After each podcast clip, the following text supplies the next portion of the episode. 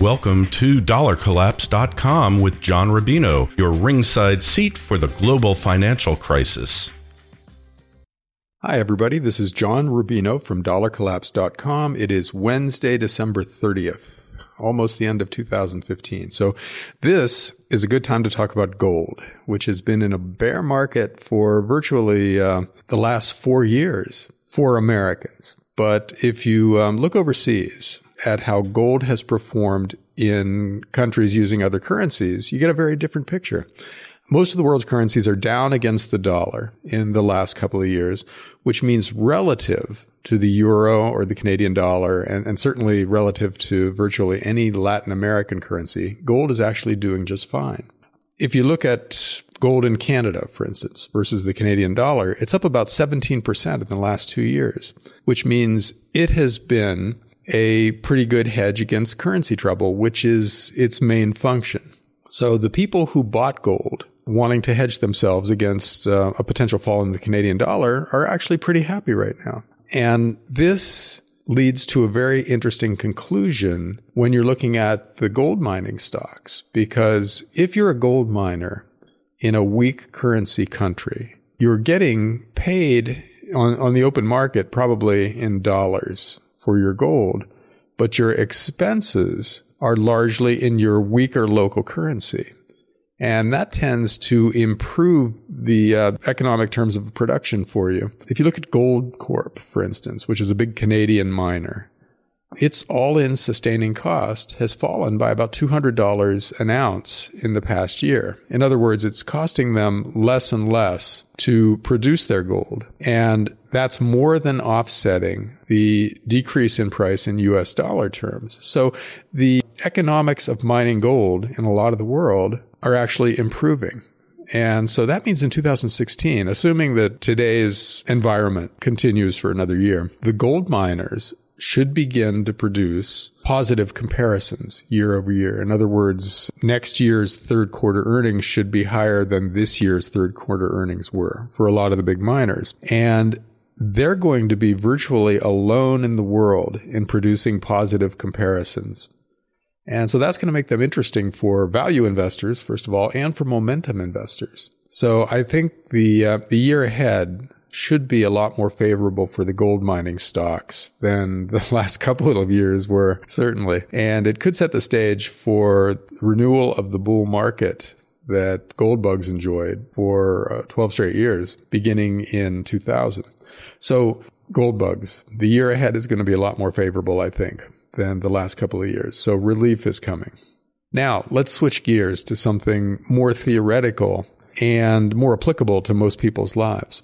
The past few years, monetary policy of aggressively buying back bonds with newly created currency and basically just flooding the world with new money has kept a deflationary collapse at bay but at the cost of massive increases in debt virtually everywhere in the world. And so now this debt overhang is making it impossible for most of the economies of the world to grow. You know, Europe, Japan, China, and most of Latin America are all either in recession or right on the edge of it. And um, with huge amounts of debt, with unsustainable amounts of debt, that's an unacceptable situation because even a small garden variety recession can lead to a really horrendous financial crisis if you're over leveraged, if you've got too much debt, because the, the debt starts to default and that exacerbates the effect of, you know, a 15 or 20% drop in stock prices and a two or 3% drop in consumer spending. You know, the, these are things that happen normally in the course of a capitalist economy. But if you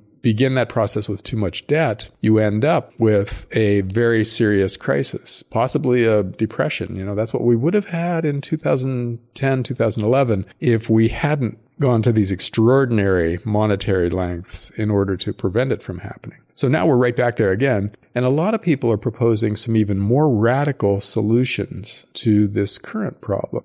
One of the really interesting proponents of new economic policy is Australian economist Steve Keen. He was just on Max Keiser's show where he proposed something that he's been talking about for a while and uh, gave it a new name. And it used to be a debt jubilee that he was talking about, where uh, today's governments updated the biblical concept of periodic elimination of lots of debt. Governments would just decree that uh, big chunks of their citizens' debt would be wiped out. You know, that hurt the money lenders, but it helped the vast majority of citizens who had gotten deeply into debt and allowed them to start consuming again, which meant the economy could grow, et cetera, et cetera. Well, we're in a, a much worse position than any previous society in terms of debt. And so now people are starting to talk about doing that again, one way or another. And Steve Keen's proposal is that basically um, what they're now calling QE for the people where the past bailouts given in the wake of the um, the Great Recession were to big banks, where they basically just guaranteed bank loans or uh, dumped a bunch of money on bank balance sheets. This time around, the relief will be aimed at average borrowers. The government will create a huge amount of new currency and then give it to people with the proviso that those people use that money to pay off their debts. So the banks are made whole, people get their debt reduced, and presumably, theoretically, the economy can start growing again because we're starting from a lower base of, um, of leverage.